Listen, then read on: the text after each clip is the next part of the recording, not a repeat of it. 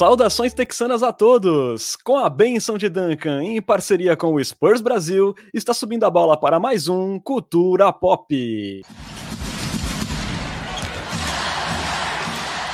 Sejam bem-vindos ao episódio 38 do seu podcast em português sobre o San Antonio Spurs. Hoje falando sobre o draft 2021, que acontece na próxima quinta-feira. Vamos discutir aí qual deve ser o foco do Spurs no recrutamento e apontar quais são os prospectos mais interessantes no alcance do Alvinegro.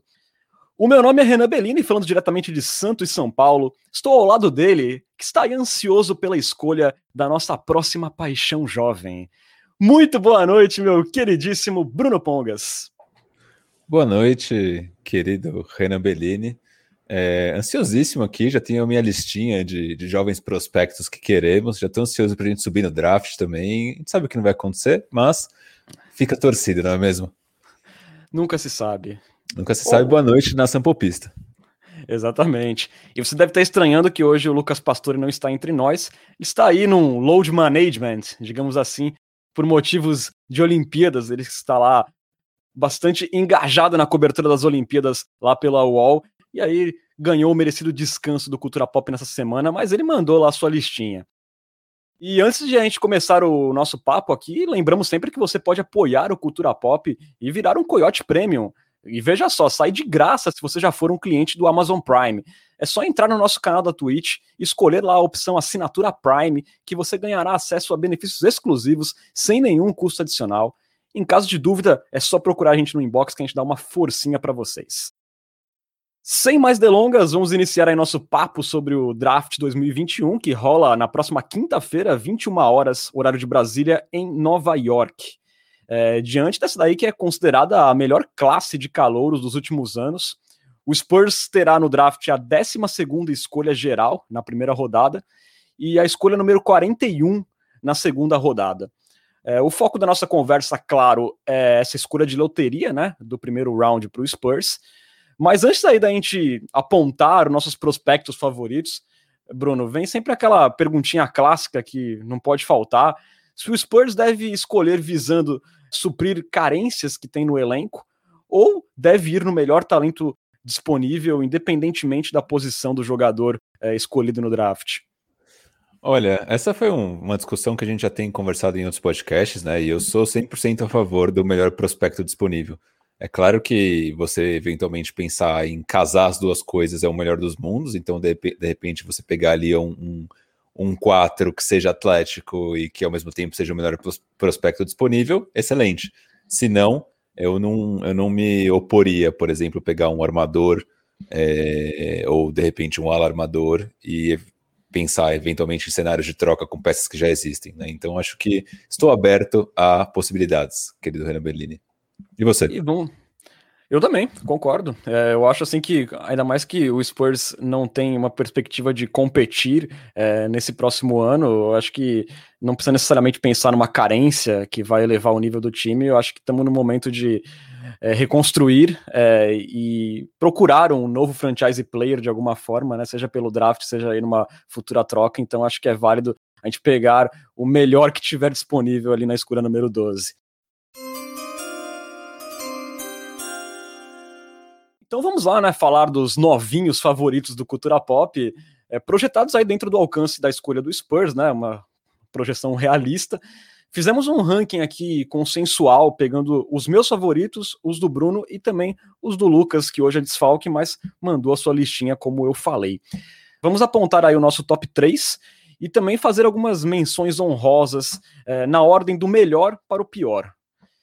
Então, meu queridíssimo Bruno Pongas, vamos começar e o eleito aí favorito do Cultura Pop no ranking consensual foi Alperen Şengün, um big turco de 18 anos, 2 metros e 8 de altura, 109 quilos, MVP da Liga Turca de Basquete pelo Besiktas na última temporada. Na Liga Turca ele teve fez 29 jogos, atuando aí em média 28 minutos por partida, com média de 19.2 pontos, com 68% de aproveitamento, 9.4 rebotes, 2.5 assistências, 1.7 tocos, 1.3 roubos e 2.3 turnovers por partida. É, Bruno, O Shengun é aquele pivô, um big, né? Mas muito habilidoso e um cara assim que domina o jogo de costas para cesta. Ele é, eu ouvi alguns scouts chamando ele de um bailarino ali no post, né? E um cara que tem muita facilidade para pontuar com ambas as mãos, então realmente ele tem ali uma riqueza de arsenal ofensivo nesse aspecto do post e é o grande carro-chefe dele, é o que ele tem a oferecer imediatamente chegando na liga, chegando na NBA. É, o, o Shengon é o meu prospecto favorito, eu acho que de, dos que estão ali no nosso range é o que mais me encanta, né? O que mais para mim tem potencial de eventualmente se tornar um franchise player, que é o que a gente busca no draft, né?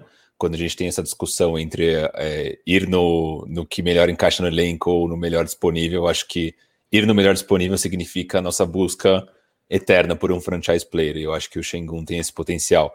É, para mim, acho que o que mais me chama a atenção é o fato dele ter dominado. Falei um pouco disso no episódio passado, né? Mas ele ter dominado a Liga Turca com 18, 19 anos, né? Então, a Liga Turca hoje é uma das principais do, do mundo. Talvez depois da NBA e da Liga da Espanha seja a principal.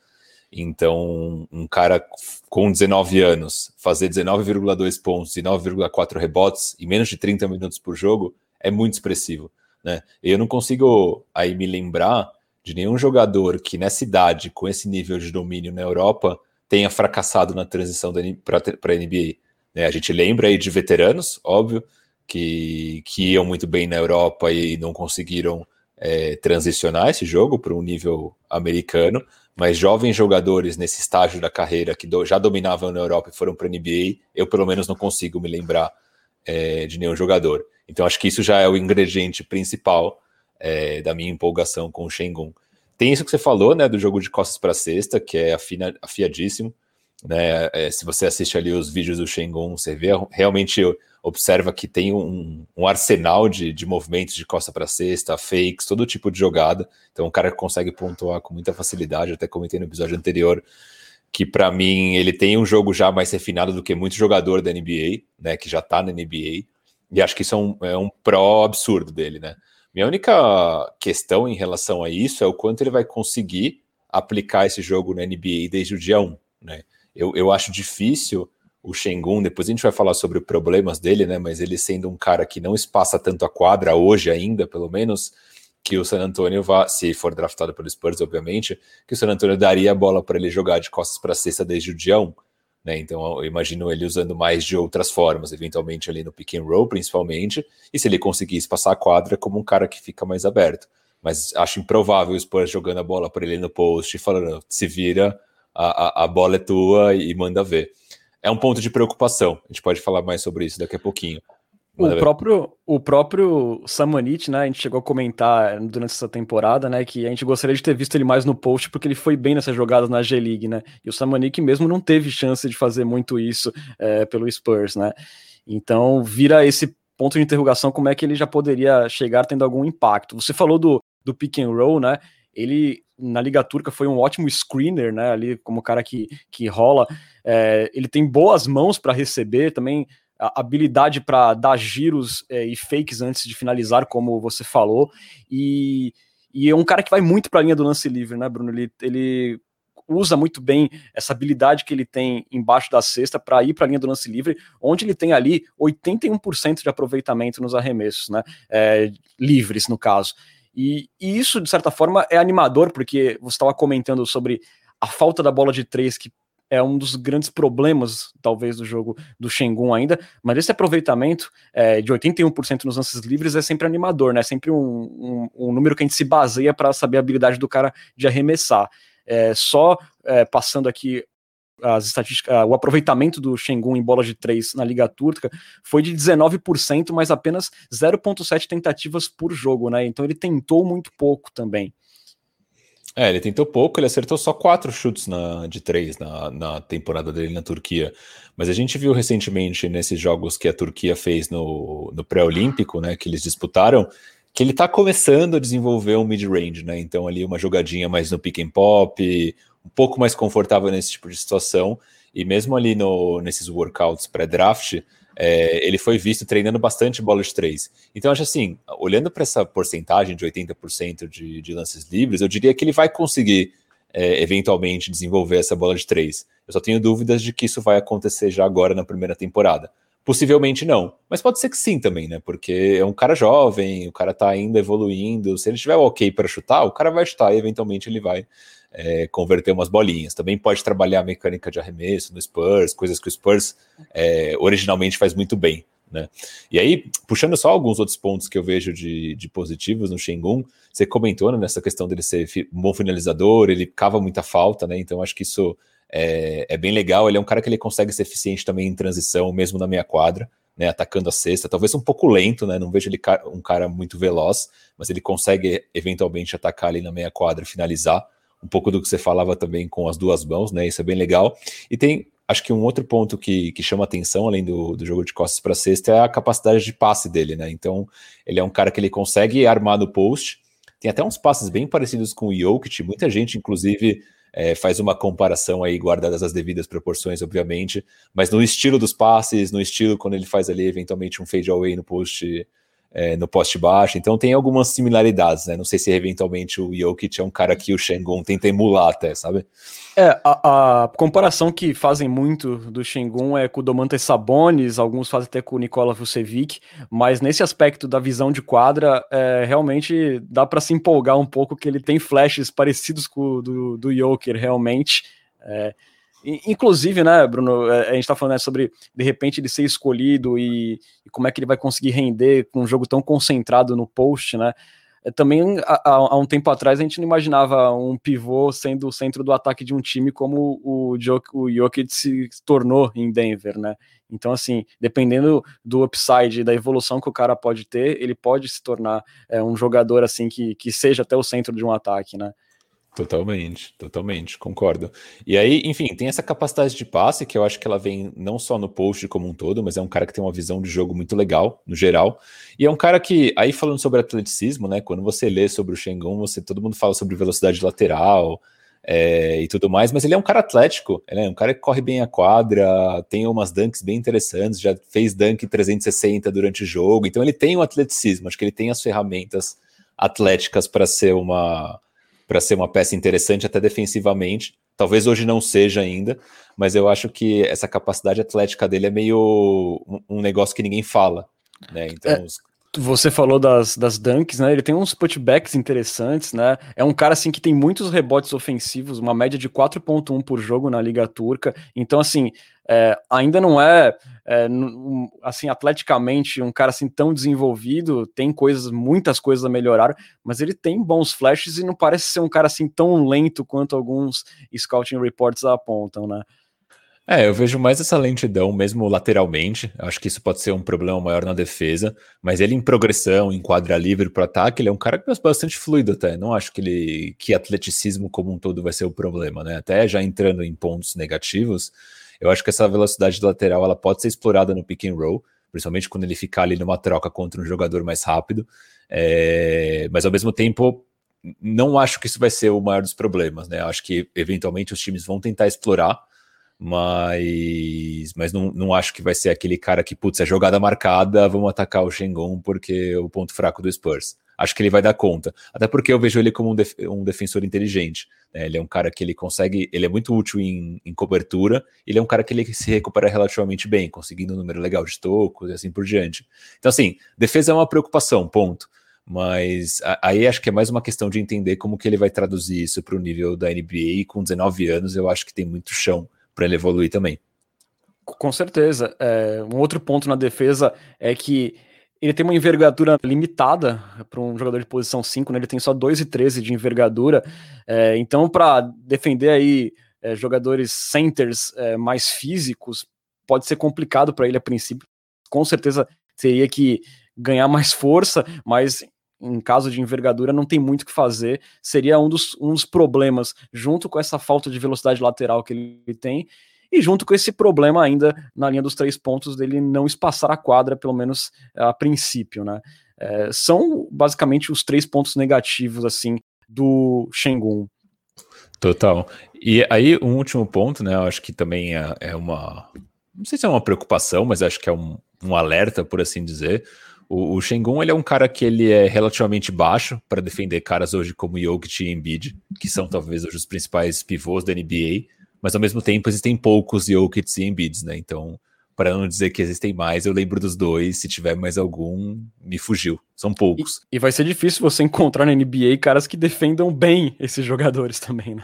Exatamente. Nem o nosso querido Jacob Purdo consegue fazer esse trabalho bem feito. Mas enfim. É, e ao mesmo tempo, ele é um cara que ele é lento para defender jogadores que são um pouco mais rápidos. Então, por exemplo, você pega o Michael Porter Jr. jogando na 4 e o Shengun sendo a pessoa responsável por marcar ele.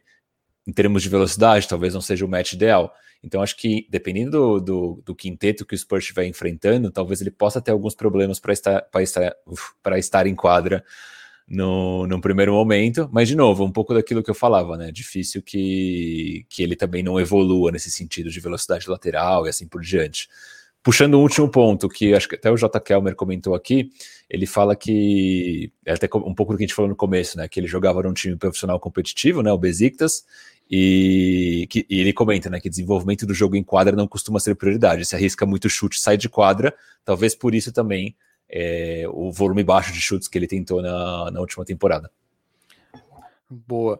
E é mais ou menos por aí, né, que a gente justifica por que seria interessante, né, escolher o Shengun, porque ele é um cara jovem, né, com menos de 20 anos, que já tem qualidades técnicas aí bem surpreendentes para a idade tão baixa dele, e já foi colocado à prova em uma liga que tem uma certa, uma boa competitividade como a Liga Turca, turca né? E aí, né, Bruno, se ele desenvolver o chute de três pontos e conseguir melhorar um pouco essa velocidade lateral, ele é um cara que tem potencial para ser um steal nesse draft, né? Exatamente, exatamente. Ele na minha lista foi o primeiro, na sua ele foi o segundo, sua segunda escolha. Foi o segundo na minha lista, do Pesca também foi o primeiro. É, o primeiro da minha lista é justamente o próximo, que ficou em segundo lugar na lista do Cultura Pop. Kai Jones, big aí, de 20 anos, sophomore da Universidade do Texas, nasceu no Bahamas, o Kai Jones.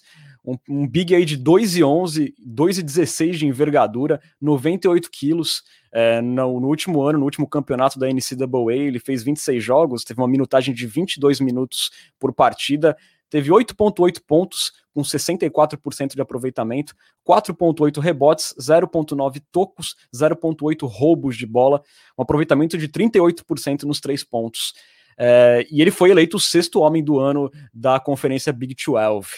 É, Bruno, o Kai Jones também é um big, mas esse bastante atlético, um cara que é alvo mortal ali em lobbies, é, que tem uma velocidade para correr a quadra ali naquelas situações de downhill, é, se destaca bastante.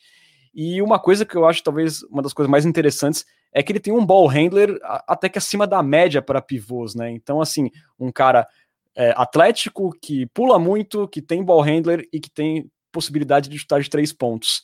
É um tanto quanto animador.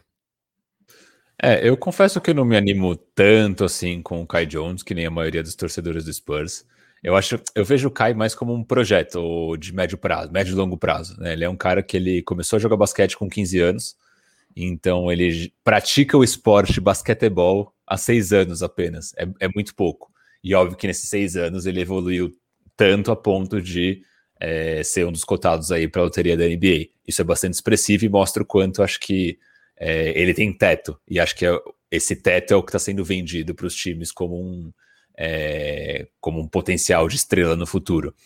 Dito isso, é um cara interessante, obviamente. acho que tem essa questão do atleticismo que você falou. É um cara que corre a quadra de uma maneira super fluida, é, tem um bom aproveitamento em transição, né? Então é um cara que consegue finalizar é, em transição, é uma ameaça nos lobbies, é uma ameaça eventualmente em pick and rolls também. Eu acho que como um todo, né, ele tem um, um, repertório que de certa forma ele é intrigante, ainda que seja cru, né? Então, mesmo ali no, no na finalização em transição, ele mostra ali alguns Eurosteps, então tem algumas particularidades do jogo dele que chamam atenção, mas no geral eu vejo ele ainda como um jogador a, a ser lapidado, né? Imagino que seria um, um cara com muito potencial para passar o primeiro ano na G-League, como a gente já gosta de ver nossos novinhos mofando por lá. É, tem essa questão da bola de três, né? Quase 39%, mas foram poucas tentativas, se não me engano, acho que 35, entre 35 e 40 tentativas, então um volume relativamente baixo. Uma média de 1,3 por partida, poucas tentativas. 1.3 por partida, pouco. Então, assim, acho que pode dar a entender que ele vai ser um chutador confiável no longo prazo, mas ainda é muito pouco para dizer que sim. Né? Acho que é uma amostragem é, muito baixa. E acho que um outro ponto que chama muita atenção em relação ao Kai é justamente defesa.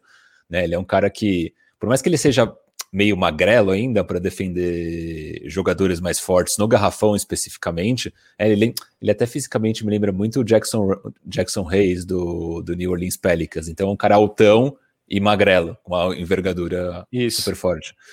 E nada, sobre isso ele, ele acho ele meio fraco ainda para defender jogadores mais fortes, mas acho que ele tem corpo para desenvolver aí mais massa magra, né, mais músculo, então acho que isso também não vai ser um problema. Ele é um cara que ele tem potencial para ser um defensor multiposicional, né? Então você vê ali em, nos vídeos do Kai, ele nas trocas contra jogadores mais baixos e mais rápidos, ele consegue dar conta do recado. Então defensivamente, eu acho que é um cara que ele pode ter um fit bem interessante, né? Pode ser um big com muito potencial. Se ele conseguir lapidar esse jogo ofensivo, aí sim eu acho que começa a ser uma um potencial mais de estrela, né? Aí a questão é mais ver se ele vai conseguir de fato lapidar esse jogo. É, ele diferente do Shengun, que já tem números, já mostra muita coisa assim de maneira sólida, mesmo sendo jovem. O Kai, ele é aquele que ainda existe, existe mais no mundo das ideias, como a gente sempre fala aqui no Cultura Pop, né? E, mas, mas ele tem, assim, aspectos bastante interessantes é, nesse, nessa questão do ball handle, pode ser que no futuro ele pode ser um raro caso de pivô que consegue criar o próprio chute no perímetro. É uma coisa muito interessante. Na parte de versatilidade defensiva que o Bruno citou, é, por ele ser esse cara rápido, ele é um defensor móvel que ele pode praticamente trocar em tudo que é posição, assim, a maioria das posições, ficar na marcação dos jogadores mais baixos, uma coisa assim, meio que o Ban Adebayo consegue fazer em Miami, né? É, fora da bola, ele ainda carece um pouco mais de leitura na defesa, é, às vezes ele se perde um pouco é, nas jogadas, é, mas ele tem a velocidade a seu favor para tentar compensar às vezes esses deslizes que ele tem. Ele é um cara assim muito explosivo, né? Como o Bruno falou, tem essa, ainda essa, essa fraqueza dele fisicamente. Ele é um cara muito magrelo. Ele também até por conta disso também não é um grande protetor de aro. A, a, média de rebotes dele é uma coisa que preocupa um pouco, né, Bruno? Ele só tem 4,8 rebotes é, de média na, na, última temporada da NCAA. E certamente ele vai precisar adquirir essa massa, né? Adquirir peso. Mas também ele vai ter que encontrar um balanço, né, Bruno? Porque é, o que torna ele especial é justamente essa fluidez, essa velocidade dele. Ele também, se ele ficar muito pesado, ele pode perder isso e aí ele acaba se tornando um jogador comum, né? Então ele vai ter que encontrar um equilíbrio ali na NBA. Totalmente. Se bem que na NBA atual, acho que isso não vai ser um grande problema, né? Acho que pode ser um problema enfrentando eventualmente Jokic e, e, e Embiids da vida, mas é o que a gente falou com o Shengun. Quantos Jokic e Embiids existem? Pouquíssimos. Exatamente. Dois, para ser mais, mais exato. Então acho que isso, eu não vejo isso como um grande, como uma bandeira vermelha. Um ponto que o Matheus Gonzaga, nosso Leopão, trouxe aqui, acho que é um dos pontos que eu tinha colocado também como um contra do, do Kai, é que ele se preocupa com a fa falta de leitura defensiva do Kai, né? Então o Kai ele é um cara que ele é, tem um potencial muito legal na defesa um a um, mas realmente, às vezes ali num, num help defense, em alguma troca defensiva, ele fica meio perdido. Eu não vejo necessariamente isso como um grande problema, muito pelo fato dele ter começado a, a jogar basquete muito tarde. Então eu sinto que é um cara que ainda está aprendendo é, o jogo. E essas coisas, principalmente leitura defensiva, é algo que leva tempo até você pegar, até você aprender. Então, assim, é, é um ponto de preocupação, obviamente, mas não diria que é a coisa que mais me preocupa. É algo que pode ser facilmente consertado, né? Com treino, com dedicação. É uma coisa que o cara vai pode aprender, né? É, às vezes é, é, é, mais fácil do que você consertar uma limitação física, às vezes uma limitação técnica que o cara tem muito evidente. É, assim, a comparação que fazem do, do Kai com jogadores da liga seria uma espécie de Christian Wood. É, também tem um pouco de comparação com o Ban Adebayo nessa questão de, ser um, de poder ser um defensor versátil, mas também há aquelas comparações do piso mais baixo, como um Javel Magui, que a gente espera que não aconteça com o nosso Kai Jones. É, por que, que eu coloquei o Kai Jones é, na primeira colocação da minha lista, né? Porque, como o Bruno falou, é um late bloomer, um cara que começou a jogar basquete tarde, é, ele tem apenas 20 anos, 2,11 de altura, um tipo físico bastante interessante. Sim, ele ainda é muito cru, mas eu vejo ele com um potencial de crescimento em quase todos os aspectos do jogo, sabe? É um cara que pode crescer muito ainda. É, um pivô atlético, que espaça, que pode espaçar a quadra, que tem um handle interessante para a posição e que de repente pode criar o seu próprio arremesso. Um pivô assim você não encontra todo dia, então acho que seria uma aposta bem legal. E é um cara ali que fez a Universidade do Texas, está pertinho, está ambientado com San Antonio. Seria a minha escolha favorita, o Kai Jones. Boa. Na minha lista ficou na quarta posição. Na lista de Lucas Pastore, o Caizão da Massa, ele é o segundo colocado. E assim, né, Bruno, só para complementar, quando a gente fala, né, que pode levar um tempo para ele conseguir desenvolver é, essas habilidades, esse entendimento do jogo, digamos assim que pressa não é algo assim que temos tanto nesse momento, né, no, no time do San Antonio Spurs. Eu acho que, claro, a gente quer sair desse limbo, tudo, mas é, seria, se for um cara que pode se tornar um jogador assim especial, vale, valeria a pena é, apostar esse tempo nele. Não, eu acho também. Eu só acho, assim, de novo, né? Minha opinião. Eu acho que vai levar um tempo até que o Kai Jones do mundo das ideias se torne um Kai Jones real. Mas é uma, é uma aposta. Eu acho que é o que a gente sempre discute no grupo do, do Culturão, né? Acho que a gente está no momento de tentar buscar o, o jogador que tem o maior upside. E, de fato, o Kai é um dos que tem o maior upside. Então, acho que é uma aposta válida, com certeza. Mas ainda sou mais do Shengun. Boa. Aqui nosso ouvinte, o é, Have Giver, fala assim: me falaram que se eu me inscrever no canal, os Spurs sobem no draft. É verdade? É assim, se você se inscrever no canal, sobe pro draft, sobe no draft e subimos pro top 3, inclusive. Veja só. É só você Exatamente. apertar o botãozinho aí da assinatura Prime que vai dar tudo certo. e o senhor Pamonha tinha perguntado mais cedo também se aqui é onde se enlouquece tentando adivinhar quem vai ser o draft do Spurs. Talvez. Talvez, talvez. Um enlouquecimento delicioso. Então vamos continuar aqui para fechar o nosso top 3 de favoritos, é, segundo o nosso ranking consensual. E agora temos um guard, né, um jogador de perímetro. Josh Gidey, australiano de 18 anos, jogou pela Liga Australiana no Adelaide 36ers. É um armador de 2 metros e 2, 93 quilos. Na última Liga Australiana, ele teve é, 32 minutos por jogo, jogou por 28 jogos é, pelo time. É, teve uma média de 10,9 pontos, com 50% de aproveitamento nos arremessos, 7,4 rebotes, 7,5 assistências, 1,1 roubos de bola e 3,3 turnovers. É, Bruno, o Josh Gidey é conhecido por ser um playmaker muito talentoso, aquele é, jogador de perímetro, armador é, passe primeiro, que sempre prioriza o passe, e com uma altura bastante interessante. É, um, um, cara que cria muito, que em alguns momentos é, algumas pessoas comparam o potencial dele até com o do Lamelo Ball por alguns movimentos que ele tem de passes, uns passes criativos. Eu diria, Bruno, que o Josh Gidey é talvez o cara assim com o maior teto, mas também o piso mais baixo nesse draft para o Spurs. É, eu acho que o, a escolha. O, o Guidi foi o segundo da minha lista, né? E, e, mas eu acho o Guidi uma escolha arriscada pelo fato de. Ele é um playmaker realmente, aparentemente, em cima da média, acima da média. Mas ao mesmo tempo, ele é um cara que ainda não tem chute, né? Então, assim, ele vai desenvolver esse chute? Pode ser que sim. Mas e se não desenvolver? Talvez ele seja um jogador mediano para baixo na NBA.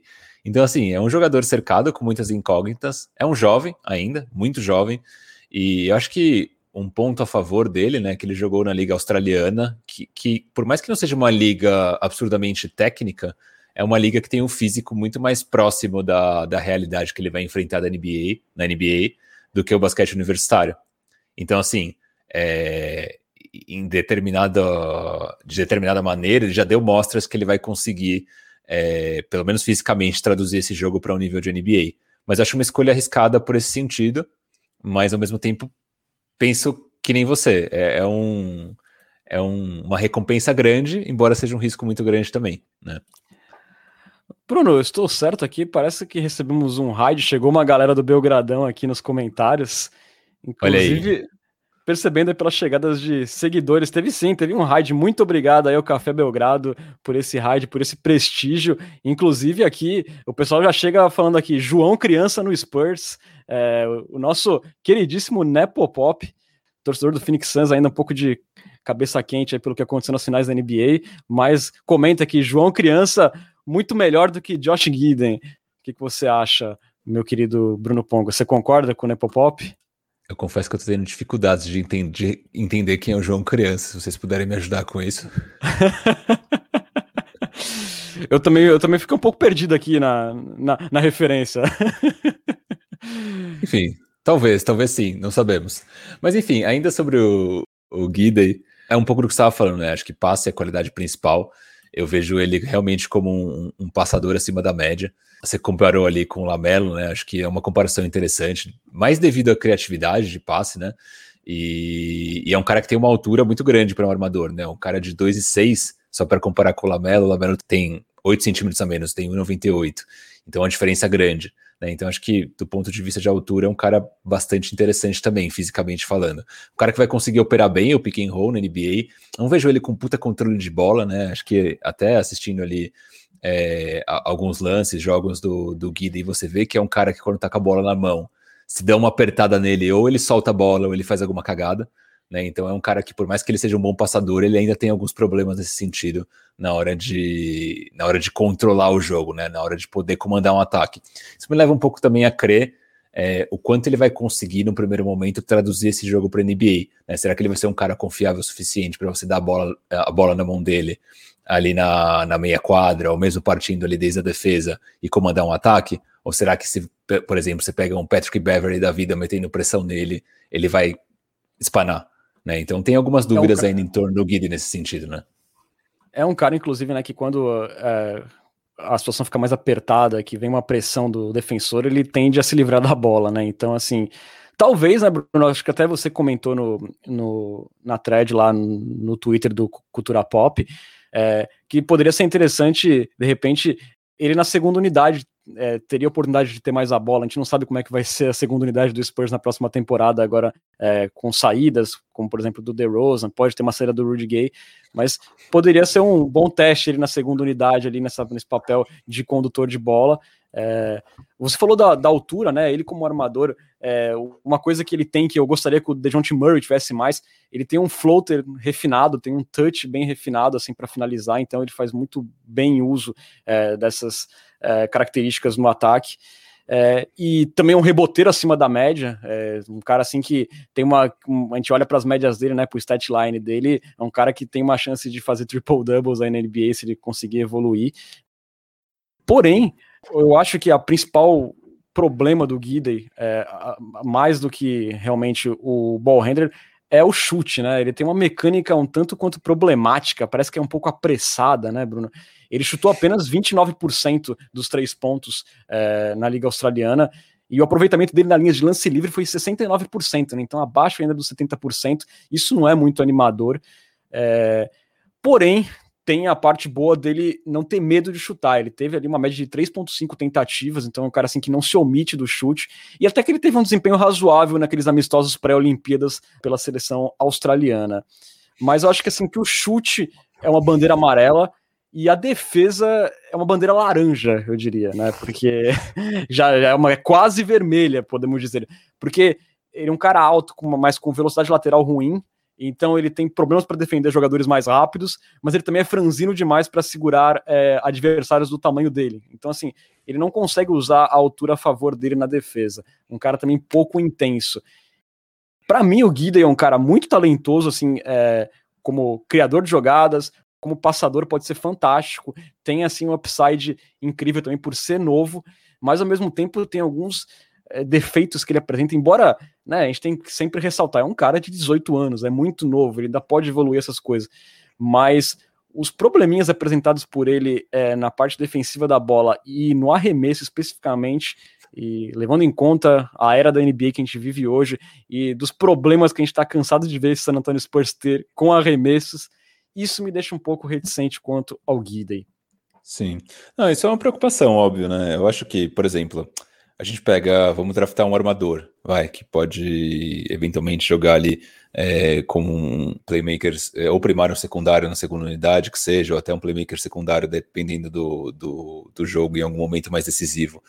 Hoje não é o que o Spurs precisa, né? Então trazer o Guidey significaria muito possivelmente envolver algum outro jogador em alguma troca. Se não é um ano mofando em Austin, que na verdade a gente já espera que isso aconteça acontecendo uma troca ou não. Mas se o Spurs draftar o Guida, acho que com certeza ele vai ficar um ano em Austin. ou o Spurs vai tentar buscar alguma negociação com o Murray ou um White da vida, que é sempre uma possibilidade, mas conhecendo o Spurs, talvez não aconteça, né? Grandes chances de não acontecer. É, essa bola de três preocupa de fato, né? Então, é, por mais que ele tenha ali a confiança, né? Foram quase 100 chutes na última temporada dele, 29% é pouco, mas ao mesmo tempo a idade me leva a crer que ele tem um potencial para melhorar, pelo menos confiança ele tem. Acho que isso é importante, de certa forma. E a mecânica é estranha também, de fato, né? Mas olhando esses jogos que ele fez com, com a Austrália, né, de amistosos, você percebe que aparentemente, pelo menos treinando, ele tá, né? Então, ali uns pull-ups saindo do, do pick and roll, pegando e arremessando. Então, acho que é um cara que é, pode evoluir esse quesito do jogo dele. Eu acho que a defesa me preocupa um pouco mais, né? Um cara que, além de, de todos esses pontos que você falou, né? O engajamento dele na defesa, eu acho ele meio baixo o cara meio desligadão, então acho que esse ponto me preocupa até mais do que a bola de três. Bola de três a gente viu, meu, os Spurs pegando ali Kawhi Leonard na 15, nosso querido Sacripanta, e, e, e desenvolveu ele até se tornar um chutador sólido, né? Então acho que bola de três para mim é o de menos, a defesa me preocupa um pouco mais. É, se a gente pegar até o Kyle Anderson, que tinha uma mecânica, tem uma mecânica mais feia até, é, ele evoluiu e hoje ele derruba umas bolinhas de três pontos que, quando ele chegou no Spurs, era só tijolo, né? Então, assim, pode ser que ele melhore. Talvez o Spurs seja o melhor, a melhor franquia para se desenvolver arremesso de alguém. Mas, Bruno, você, se, se não tivesse disponível o Shengun, você pegaria ele é, na escolha número 12. Cara, eu iria no Guida pelo simples fato de que de todos os jogadores da, que estão ali no range do Spurs, eu acho que é o que tem o maior potencial. Tem uma puta chance de ser um, um bust, é, certeza absoluta. Mas ao mesmo tempo, se der certo, eu acho que pode vir a ser um grande jogador. Né? Então acho que vale o risco. Eu acho que é um caso parecido com o do Kai Jones, né? Um jogador que ele tem é, pontos positivos muito grandes, tem algumas deficiências muito claras que ele precisa trabalhar e elas vão ser decisivas se ele vai ser um jogador de NBA ou não. Né? Eu acho que no caso do, do Guiri está muito claro que é arremesso, e defesa, que são dois pontos hoje essenciais para um jogador estar em quadra na NBA. Né? Então isso me preocupa um pouco, mas eu acho que o upside, para mim, pelo menos, compensa. Boa. O Matheus Gonzaga ele falou que ele trocou é, esporas por ofensa ao Sacripanta. A gente está sem a senha da Twitch. Lucas Pastore sequestrou a Twitch, não passou a senha para gente. Então, mas avisem aqui se vocês forem trocando, por favor, com muita honestidade. Mas, por favor, Renan, Faça aí sua ofensa padrão ao nosso Sacripanta. Pois é, né? Judas, da camisa número 2, que se fosse inscrito no draft da trairagem, seria a aposta mais segura para a escolha número 1. Um, né?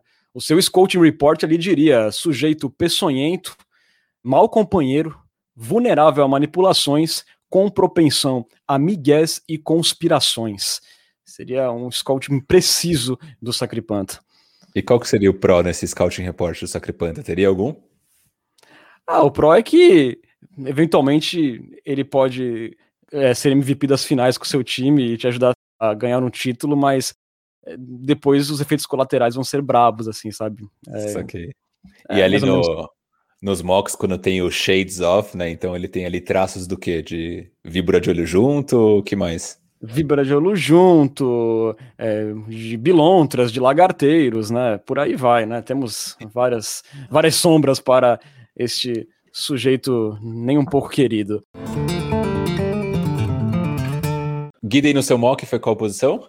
Eu coloquei o Guiden em terceiro, mas com uma grande dúvida, justamente por causa é, dessas, desses problemas defensivos e de arremesso. Eu fiquei na dúvida entre o próximo da nossa lista. A gente fez o top 3 consensual, né? Por pouco não entrou no meu top 3 o Franz Wagner, que é aqui a nossa primeira menção honrosa para esse draft, um alemão de 19 anos, sophomore, da Universidade de Michigan, é, de 2,6, 99 quilos, né, um ala é, que pode jogar ali tanto na 3 quanto na 4.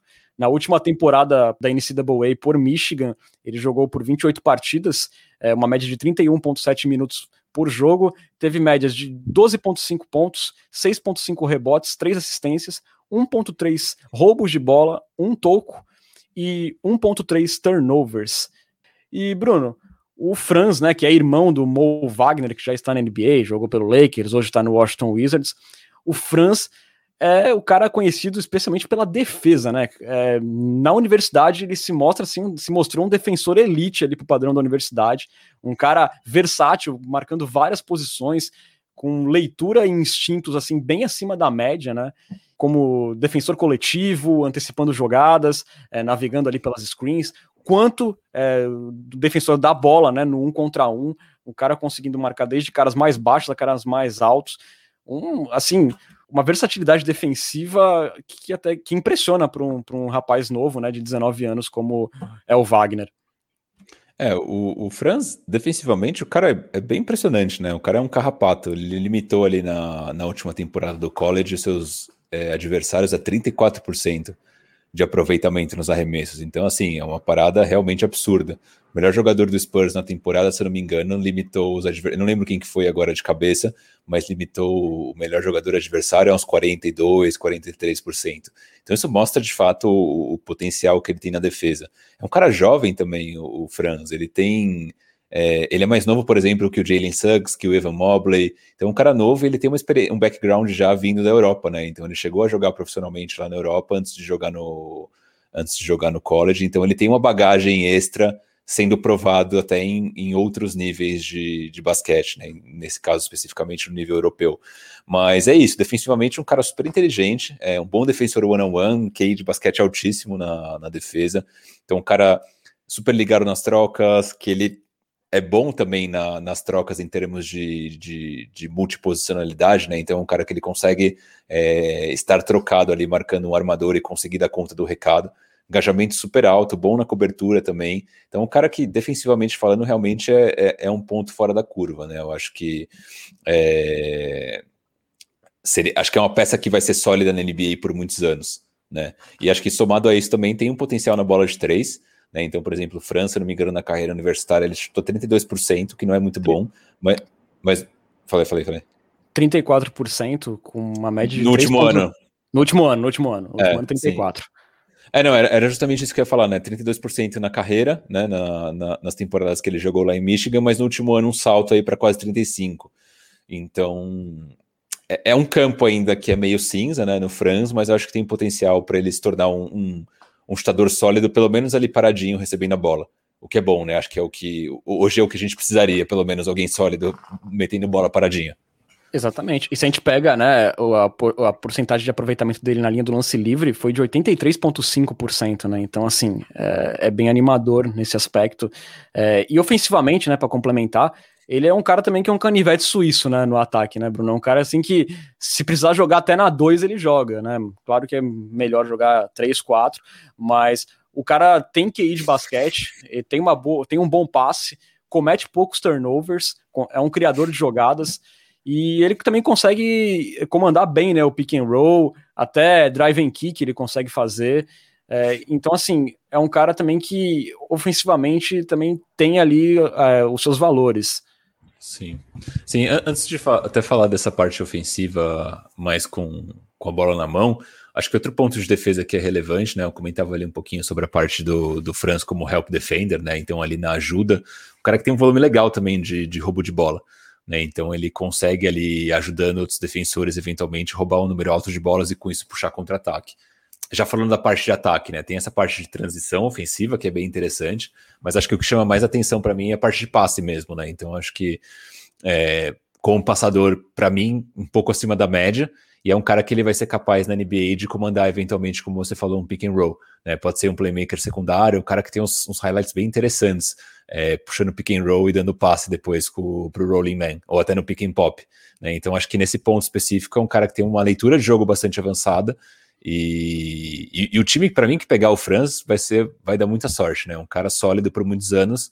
O ponto do Franz é que talvez não tenha um upside tão alto, né? Pelo menos não se vê um upside tão alto. Não é um cara que dá mostras de que ele vai ser incrível em algo ofensivo especificamente. Acho que ele vai ser muito bom, mas não necessariamente incrível. Eu acho, né, Bruno, que é o, o piso mais alto é, entre esses que a gente está falando, né? É uma das apostas de menos risco, é, sem dúvida nenhuma.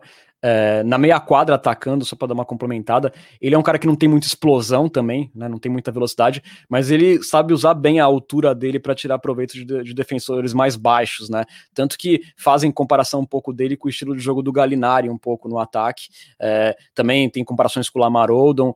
É, eu pensei até um pouco em alguns traços de Joe Ingles no ataque também, um pouco. Não, só sobre essas comparações, elas são interessantes. Talvez eu não veria tanto como Joe Ingles ou o Galinari, mas por essa questão ofensiva, né? O Galinari e o Ingles são caras que eles são bem sólidos na bola de três. O Galinari mais até, né? Como um criador. E eu não vejo o Franz ainda como esse cara. Talvez uma comparação que eu veria, talvez um pouco mais old school, seria com o Andrei Kirilenko, que jogou no Jazz, que era um cara defensivamente muito forte, acho que era o carro-chefe do jogo dele, mas ofensivamente era um cara que, tá, beleza, ele metia ali umas bolinhas, era um cara que ele conseguia ser sólido, mas não era aquilo que, putz, isso chama muita atenção no jogo dele, né? Então, Entendi. pelo menos para mim foi a, a, comparação um pouco mais um pouco mais de sentido, assim. Quando não, não do... que essas não tenham sentido, obviamente quando eu falo do Joe Ingles, né, claro, ele teria que evoluir mais a bola de três, o, o Wagner, para chegar no nível do Joe Ingles, mas pela inteligência, que o Joe Ingles é um jogador bastante inteligente também, e quando ele precisa ele comanda um pick and roll tal, nesse aspecto eu acho é, que tem alguma semelhança. E assim, Sim, né? O, dos pontos fracos, né, dos pontos negativos do Franz que mais se destacam, é, ele tem um ball handle não muito avançado, né, ele costuma sempre ir para o mesmo lado, é, tem essa falta de explosão que a gente comentou agora há pouco. É, Fala-se um pouco no físico ainda um pouco limitado para a NBA, eu sinceramente não sei se eu vejo tanto assim. Eu acho que ele é um cara que pode chegar e já contribuir. E os scouts americanos não colocam ele assim com uma expectativa dele virar uma estrela. Mas a gente estava até comentando aqui antes do, do podcast, antes da gravação, que ao mesmo tempo que eles falam que ele não pode virar uma estrela, eles não dão muitas é, informações, não dão muitos argumentos do porquê ele não, não pode virar uma estrela de jeito nenhum, né? É, dentre os caras que a gente tá falando, é um dos caras que tem menos pontos negativos a se listar. Então, assim, é uma escolha bastante interessante, é, o Franz Wagner. Uma comparação que eu faria do Franz, aí pensando num cenário bem spursístico, é com o próprio Derek White. Ele é aquele cara que, beleza, ele tem a defesa como um ponto forte, acho que até um ponto um pouco fora da curva, mas tirando isso, ele é um cara que ele não chama muita atenção por nenhum outro atributo do jogo dele. Ah, beleza, ele consegue meter bola, ele é um bom playmaker, legal. Mas não é algo que você fale, puta, o Franz Wagner vai ser brilhante nesse aspecto. E acho que é um pouco do que a gente falava do Derek White outro dia. Ele é muito bom em muitas coisas, talvez ele não seja excepcional em nada. Mas isso faz dele um jogador absurdamente útil no nível de NBA. E eu vejo um Franz mais ou menos com o teto Derek White da vida. Boa, boa comparação. É um cara assim que dificilmente ele não vai ser pelo menos um ótimo role player na NBA. Eu acho muito difícil ele ser, ele ser abaixo disso, sabe? Eu acho que vai ser um bom jogador de sistema no mínimo. E era um jogador, aí última curiosidade mesmo, que ele jogava com a 21 em Michigan, né? Então se ele for draftado por San Antonio, vai ter que mudar de número. Exatamente. E aqui, Bruno, bem rapidinho, que a gente se alongou um pouco, é, falar sobre outras duas menções honrosas.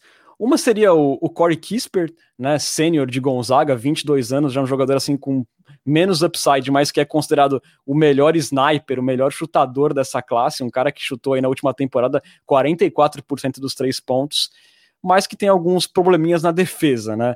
Então, assim, seria um cara assim para ser aquele chutador, é, um cara que vai entregar o, o, que, o que se espera. É muito difícil a gente imaginar ele não conseguindo é, manter um bom aproveitamento de três pontos. É um grande chutador, um cara que já tem a maturidade até pela idade, mas que não tem um grande upside.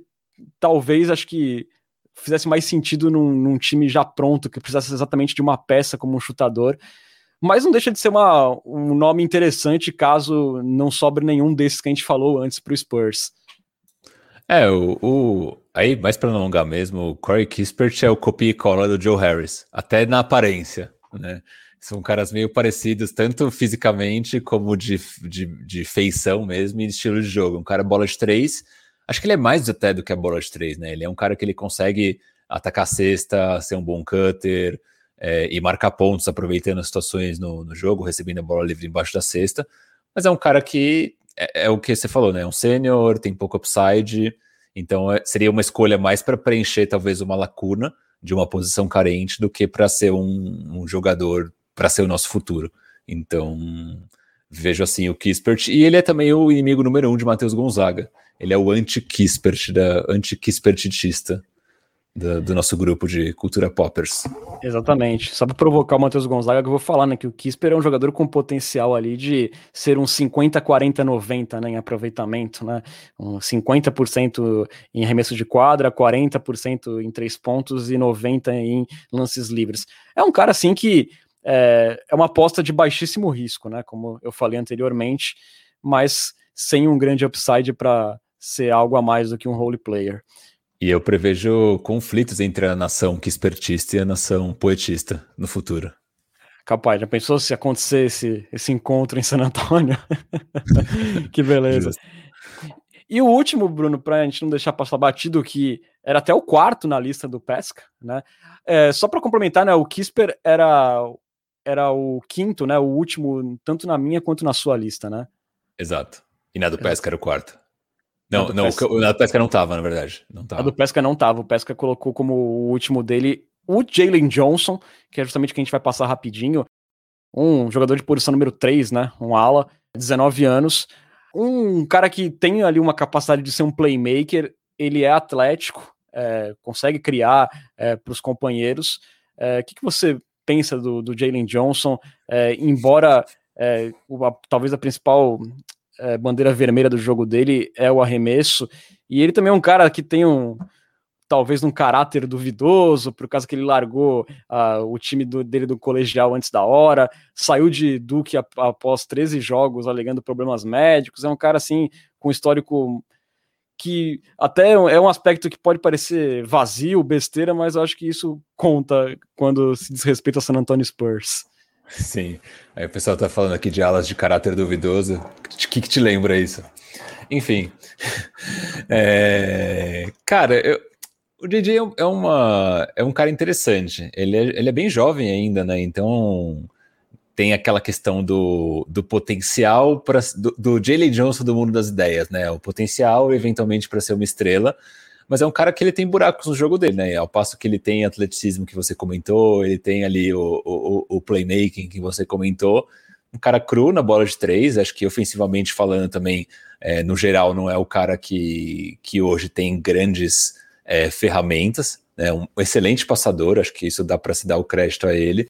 E ah, e nada, no geral, acho que é um jogador ainda que tem um, um bom caminho a percorrer. Tem essa questão do, do, caráter que você falou, né? Embora a saída de Duke dele tenha sido, como você disse, né, problemas médicos, então nunca se sabe. Eu acho que o jogador ele tem que, tem que se preservar nesse sentido. Então, se realmente era uma questão de lesão, até faz sentido.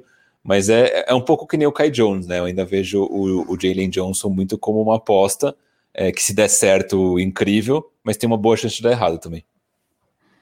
Diferente, do, diferente, por exemplo, do Franz Wagner, que eu acho que já é uma, pe uma peça um pouco mais sólida, é, com uma porcentagem de acerto um pouco maior, né? Se a gente pegasse ele.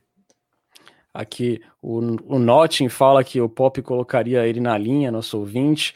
O, o J. Kelmer fala que o JJ é o favorito dele. Ele fala que 18 rebotes no jogo de estreia em Duke. É, ele é um bom reboteiro, também é conhecido pela versatilidade na defesa, ele pode marcar caras ali, tipo, da 2 e forçando um pouco até da posição 5, né? É um cara, assim, que vai muito bem é, no, no um contra um e também é, nas ajudas, né? Defendendo coletivamente. Porém, é, é, um cara, assim, que às vezes é meio distraído, né? Aquele cara, às vezes, que na defesa coletiva olha muito só pra bola, né? É, um cara, assim, que corre bem a quadra, ele é rápido, mas é, é um cara com um pouquinho também, né, Bruno? Que eu lembro que você falando, um cara que tem um pouco de nojinho para contato na hora de finalizar, é um cara assim que gosta de finalizar mais limpo tal. É, isso, isso da que você comentou, né? Eu acho que ele tem as ferramentas físicas, é, mas eu não sinto um cara muito agressivo, né? Não, acho que ainda não é um cara que sabe usar muito bem esse atleticismo é, para gerar oportunidades dentro de quadro. Então, esse é um ponto que eu acho que também é um ponto de atenção. Sabe quem o, o Jalen Johnson me lembra? Eu tava assistindo bastante vídeo dele. Ele me lembra muito o Kyle Anderson. É, no sentido de é um cara que. Por, é, ele é um Kyle Anderson, talvez um pouco mais rápido e mais atlético, ou bem mais rápido e bem mais atlético. Mas mesmo no estilo de jogo ali com o playmaker, é um cara que passa bem a bola. Enfim, me, me, me chama atenção. Tem bastante gente que compara também com o Ben Simmons, mas talvez seria uma comparação um pouco mais ousada, né? é um cara que tem potencial defensivo também, né? Defensivamente, acho que ele fez uma temporada boa ali em Duke também. Exato, né? É, o Ben Simmons com anemia, né? É, mas assim, ó, tem algumas comparações também com, com o Aaron Gordon também, é, no estilo de Sim. jogo. Caio Anderson do mundo das ideias, exato, exato. O J. Kelmer fala aqui, né? Assim, um playmaker, tem atleticismo, tem potencial defensivo, mas também ainda bastante cru, né?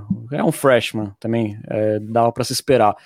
E, e Leopão é... comenta também que Caio Anderson rápido não é Caio Anderson, isso é um ótimo ponto. Exatamente, exatamente. Velocidade e Caio Anderson não combinam, né? Ele tem o drible da lentabilidade. O, lentabilidade.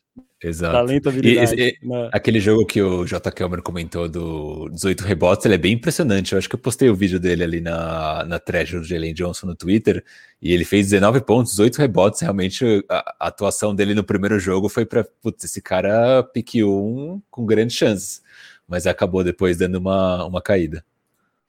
Boa. Então aí fechamos, né, nosso ranking, até se estendemos um pouco, mas Shengun seguido de Kai Jones, depois Josh Gidey, Franz Wagner e aí as menções honrosas a Corey Kisper e Jalen Johnson seriam aí as nossas é, principais apostas, nossas apostas favoritas para o Spurs nesse draft. Acho bem difícil a gente errar, Bruno. Estou confiante. Acho que pelo menos um desses será escolhido pelo Spurs. É, eu acho que tá aí nossa escolha também, cara. Esperamos que dentro do nosso top 3.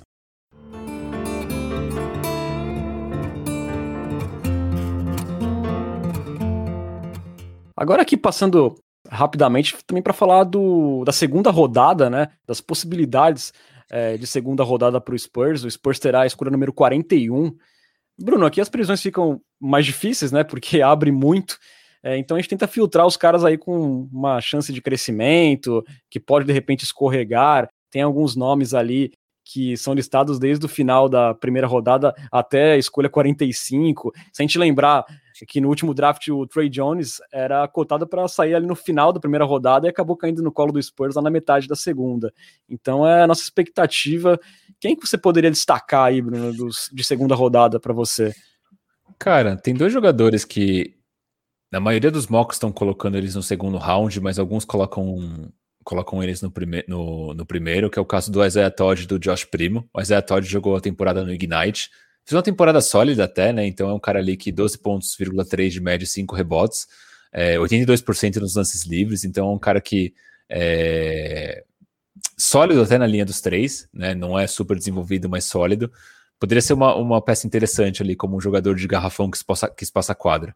Né? Então, uma, uma, peça interessante. Tem mocks que dão ele ali mais para o meio da segunda rodada, tem, eu vi mocks dando ele ali no, no 20 a 30 na primeira rodada. O Josh Primo é um, um dos mais jovens do draft, se não me engano, o mais jovem.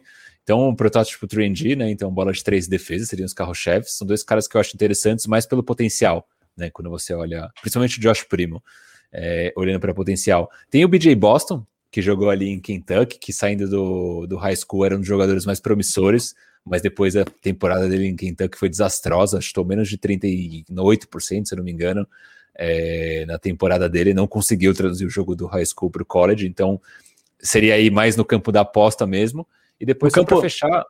No campo, das, das no campo das ideias. exatamente, exatamente. E aí, para fechar, tem dois caras que eu acho que, ele tem, que eles têm potencial para serem taxados, né? Que é o Roca Jokubaites, que ele jogou nos Alguires, Estava é, cotado até pouco tempo para a primeira rodada, mas tem caído consistentemente nos mocks. Confesso que eu não sei muito bem o porquê. O cara fez uma temporada até que sólida jogando ali na Europa, na Lituânia, que tem uma liga sólida.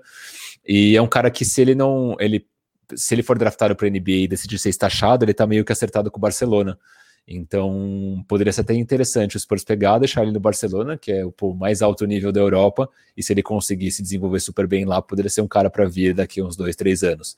O mesmo caso do é, o Santi Aldama, que é um espanhol jovem, foi MVP do campeonato sub-18 em 2019, se não me engano, um campeonato que tinha ali o Shengun, tinha os Mangaruba, tinha o Pokushevski do do Oklahoma City Thunder, e é um cara que ele jogou as duas últimas temporadas universitárias nos Estados Unidos, é, só que ele jogou na Universidade de Loyola, que é tipo, joga numa liga super X, e ele dominou a liga nas duas temporadas dele na, na NCAA, ele fez mais de 20 pontos por jogo, é um big, é um cara de 6'11", e como eu falei, né, foi MVP do Sub-18 em 2019, é uma aposta, mas é um cara que está cotado também ali até para ser undrafted, né? Então seria mais uma apostinha mesmo de eventualmente até pegar um cara e estachar em algum time da Europa, da Espanha, principalmente.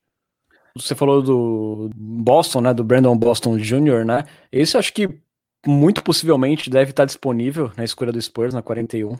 É, até por essa temporada bastante ruim dele é, em Kentucky, que seria um draft assim baseado nas ideias, baseado no que ele pode render, no potencial dele. É, o Joshua Primo, que você falou, né? O Josh Primo, é, é aquele cara que está cotado desde a escolha 27 no primeiro round, ainda até 42, 43. É, é um cara que seria bastante interessante se escorregasse para o Spurs. É, né, um, um guard que também joga wing, 18 anos, tem bastante upside ofensivo, é, foi all freshman da conferência SEC, então assim, é um jogador bastante interessante. É, se pudesse aí apontar um, Bruno, quem que você colocar, quem que você pegaria, fosse seu favorito entre esses todos que você citou? Cara, quem é meu favorito ou quem eu acho que vai sobrar na 41? Ah, quem é o seu favorito? Porque eu acho que quem vai sobrar na 41 é bem difícil de prever. Eu acho que meu favorito é o Isaiah Todd, mas eu acho que, que ele não vai sobrar na 41. Então eu acho que eu iria no Jokubaites e estacharia ele. Boa. E aí tem o J. Câmara comentando do nosso querido Vrens Blengenberg, que é nosso seguidor do Cultura Pop. Então vale mencionar. Grande Vrens, grande Vrens.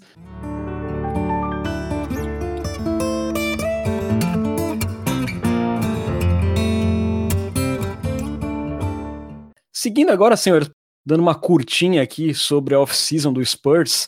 É, nessa semana, o DeMar DeRozan foi a um programa de entrevistas é, e deu ali várias pistas que sinalizaram para sua saída de San Antonio, né? Para quem não sabe, ele vai ser agente livre é, irrestrito a partir do próximo dia primeiro, né? Vai estar tá livre no mercado. Na entrevista, o DeRozan enfatizou que ele quer muito conquistar um título. É, disse que teria muita sorte se conseguisse fazer isso ganhando bastante dinheiro mas que o objetivo principal para ele é vencer.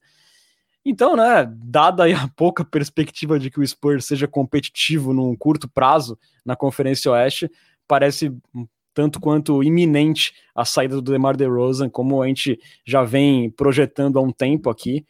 E aí o negócio vai ser a gente orar para o front office do Spurs é, conseguir costurar aí um negócio de sign and trade para a equipe não sair de mãos abanando. É isso que você falou. O cara não tá afim de ficar, a gente já meio que imaginava isso. Vamos pensar no melhor cenário possível pra gente é, despachar o DeRozan. Acho que um ponto que facilita uma sign and trade é que o DeRozan aparentemente vai topar um contrato menor, desde que seja num contender. Né? Então acho que isso pode ajudar bastante no nosso cenário e acho que até amplia possibilidades de sign and trade com outros times. É, até o Lakers pode ser aí um dos focos, né? Nessa vai pro Leicão, de... vai ser feliz na Califórnia. Boa. Bom, senhores, vamos agora partindo já para a reta final do nosso podcast, com o nosso quadro que hoje não estará com o nosso protagonista, com o nosso titular, mas vamos aqui. Está na hora do A, E, I, Olimpop! Pois é, galera, no último final de semana aí começou de maneira bombástica o torneio de basquete nas Olimpíadas de Tóquio. Seleção americana de Greg Popovich foi superada pela França por 83 a 76 e conheceu ali a sua primeira derrota em Olimpíadas desde 2004, naquela para a Argentina, né? É, o carrasco da vez foi o glorioso Evan Fournier, que marcou 28 pontos, três a mais que o trio Duran, Lillard e Booker combinado. Pois é, o Keldinho atuou apenas por nove minutos e saiu zerado. E aí, somando esses amistosos preparatórios antes das Olimpíadas e esse, jogo e essa derrota para a França, foi o terceiro revés dos Estados Unidos aí nas últimas semanas, fazendo aí a batata do nosso querido velhinho Greg Popovich começar a assar lá na seleção americana. Por outro lado, galera, o FIBA Mills começou voando em Tóquio Perry Mills somou 25 pontos, 6 assistências, 4 rebotes e 4 roubos de bola na vitória da seleção da Austrália contra a Nigéria por 84 a 67 na estreia das Olimpíadas. Tanto a Austrália quanto os Estados Unidos voltam à ação aí na madrugada de terça para quarta contra Itália e Irã, respectivamente, aí na segunda rodada do torneio olímpico. É, eu nunca vi o, o Damian Lillard com um grau tão grande de insegurança e inutilidade. Tipo, o que estava acontecendo com o nosso Lillard? O que, que o Pop fez com o Lillard, meu Deus do céu? 3 de 11 ele chutou, né? Foi uma coisa pavorosa. E, e aí já começou a rolar aqueles burburinhos é, de que os jogadores estariam insatisfeitos com o Greg Popovich, que estaria querendo colocar o modelo de ataque do Spurs na seleção americana.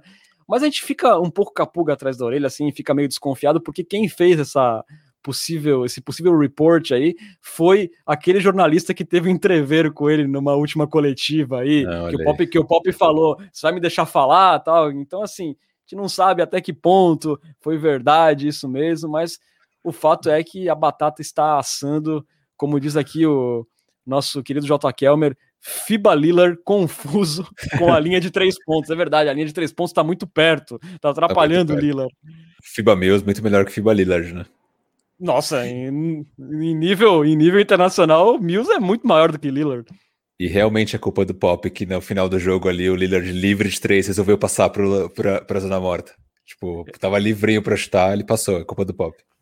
E se essa jogada acontecesse 100 vezes é, em Portland, 99 vezes ele chutaria, mas. Facilmente. Você vê, você vê como o problema é a linha de três pontos muito perto. Bom, galera, e chegou aí agora o momento mais esperado do podcast, né? Que não pode faltar. O final de uma saga. O momento em que os humilhados serão exaltados. Está na hora do famigerado. Minuto Forbes campeão. Minuto Forbes campeão, é só. Aí separei um minutinho mesmo para falar sobre um balanço da temporada do nosso Forbão. Então, na temporada, Renan Bellini, foram 10 pontos de média, com 47,3% é, cento de aproveitamento de quadra, 45,2% na, na bola de 3, então Forbão aí chutando, meu, bem demais. 1,4 rebote, não, 1,6 rebote, mais 1,4 de plus-minus, com uma média de minutagem de 19,3 por noite. Nos playoffs, o Forbão, você imagina, né? Chegou nos playoffs, é a hora do, de, de mostrar quem, quem é que manda. Como foi o nosso Forbão nos playoffs? Caiu um pouco. 6,6 pontos de média, 41,1% na bola de quadra, 37,1% na bola de 3, 1,4 rebote, então manteve aí mais ou menos a mesma média de rebotes, e menos 0,1 de plus-minus em 13,7 minutos. Então a minutagem do nosso Forbão caiu. Mas a gente pensa, não, playoffs acho que ele tava mais. tava pegando confiança, chegou na final, aí meu, estourou. Como foi o Forbão na final, Renan Bellini? 3 pontos de média, 30% de aproveitamento de quadra, 33,3% na bola de 3. Tá chutando quase pior que nosso querido Lucas Samanit. Inclusive, mandaram um abraço pro Lucas Samanit Brasil aqui no, aqui no chat. Diga. O Forbon na final praticamente não existiu, né? Teve uns DNPs ali. Teve DNP, menos 3,3 de plus-minus e 7,3 minutos de média. Nem vi quais, quantos foram os jogos que ele jogou, mas acho que ele jogou nos três primeiros só, eu acho. Então, Forbão Exato. Não foi bem na final.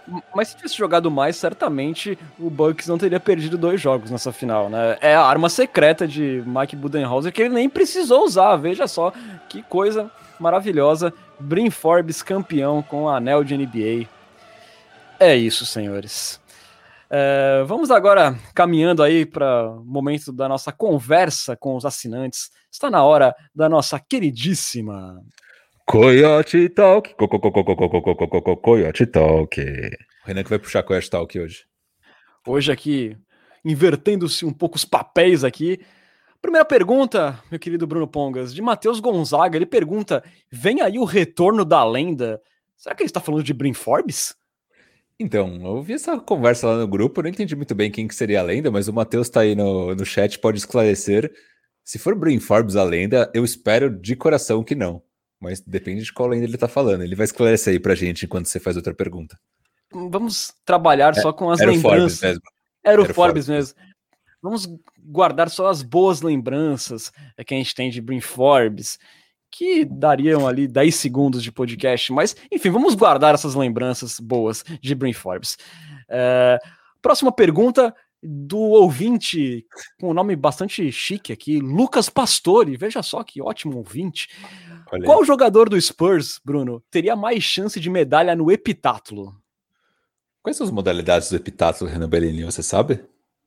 Eu confesso Cara, que eu não sei. Eu, confesso que eu não. Eu, é, na questão de cultura esportiva, eu falhei agora nesse momento, mas sei que tem corrida, Não sei se entra a parte de hipismo também, eu não, tô, não, não me recordo agora exatamente. Aí, ó, vi aqui, ó. Corrida de 100 metros com barreira, lançamento de peso, lançamento de dardo, salto em altura, salto em distância, corrida de 20 metros e corrida de 80 metros. Cara... E, eu falando em, e eu falando em hipismo aqui, que beleza, hein? Vocês viram que eu tô entendendo pra caramba. Mas tá aí, é uma disputa de atletismo. Quem seria seu escolhido para representar o Spurs, Bruno? Cara, eu acho que a figura melhor dotada fisicamente de San Antonio seria nosso Dejontão, né? Então eu botaria uma fé nele ali para ganhar o epitátulo. Ah, eu tenho uma outra aposta, Bruno. Quem? Eu... Nosso grande projeto.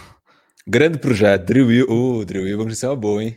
Ele é incansável, cara. Ele, o é, Drew é incansável. Ele, não, ele ia terminar fazendo flexão o epitátulo, cara. Vou refazer minha, meu palpite do epitátulo. Vamos de Drew Wilbanks. Que é quem, Bruno? Nosso grande projeto. Perfeito. Aqui, pergunta do Lucas Arruda. Bruno, qual vai ser o salário do Tony Snell quando ele chegar em San Antônio? 43. 43, perfeito. É, e aqui Curto uma última. Curto e grosso, perfeito. Cirúrgico, meu Cirúrgico. querido Bruno Pongas. Matheus Gonzaga manda aqui a última aqui enviada no nosso grupo. Bruno, alguma informação nova sobre o draft eh, e a free agency? Alguma informação que o, o RC Bilford mandou pra gente aí nos últimos dias?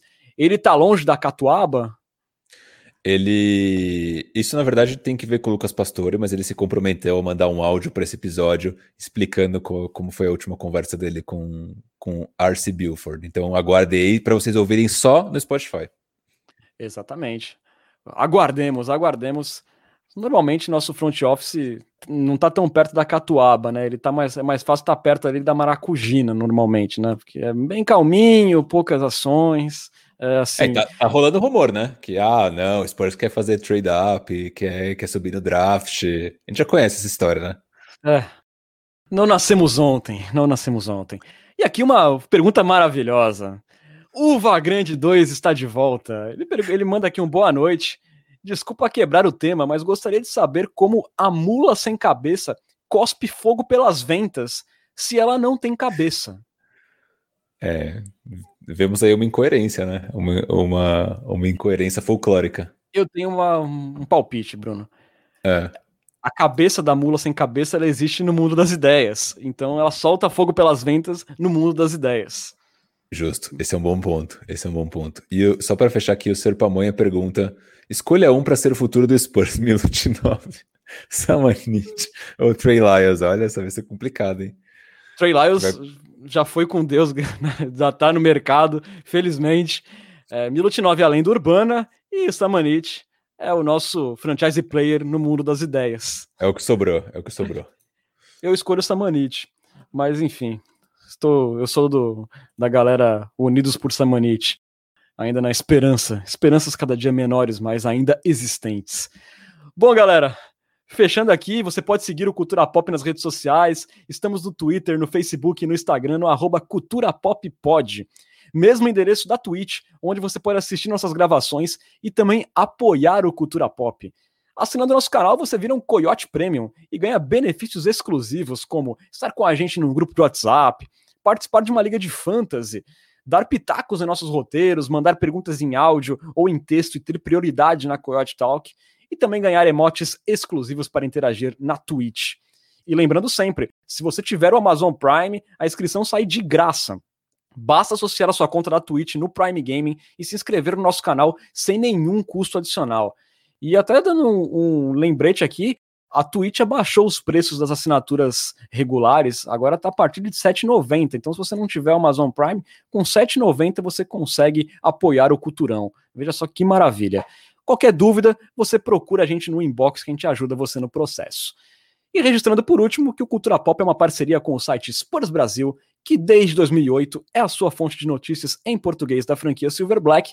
Acesse lá spursbrasil.com, lá com ótimos textos do Matheus Gonzaga, do Leilpão, sobre a última temporada do San Antonio Spurs. Valeuzão, Bruno, muito obrigado aí por este dueto nesta noite de terça-feira.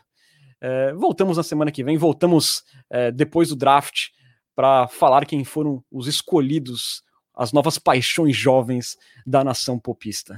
Grande abraço, querido parceiro de podcast Renan Bellini. Abraço na Sampopista, um abraço à distância para o nosso Lucas Pastore, que não veio, né? Para quem audiência rotativa não veio por motivos olímpicos.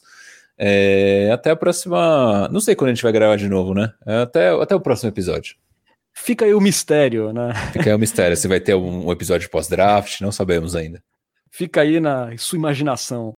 Bom, galera, vamos ficando por aqui. Vocês esteve na companhia de Renan Bellini e Bruno Pongas. Voltamos aí logo mais com muito mais análises sobre o nosso queridíssimo Spursão. Muito obrigado pela audiência e até a próxima. Tchau, tchau.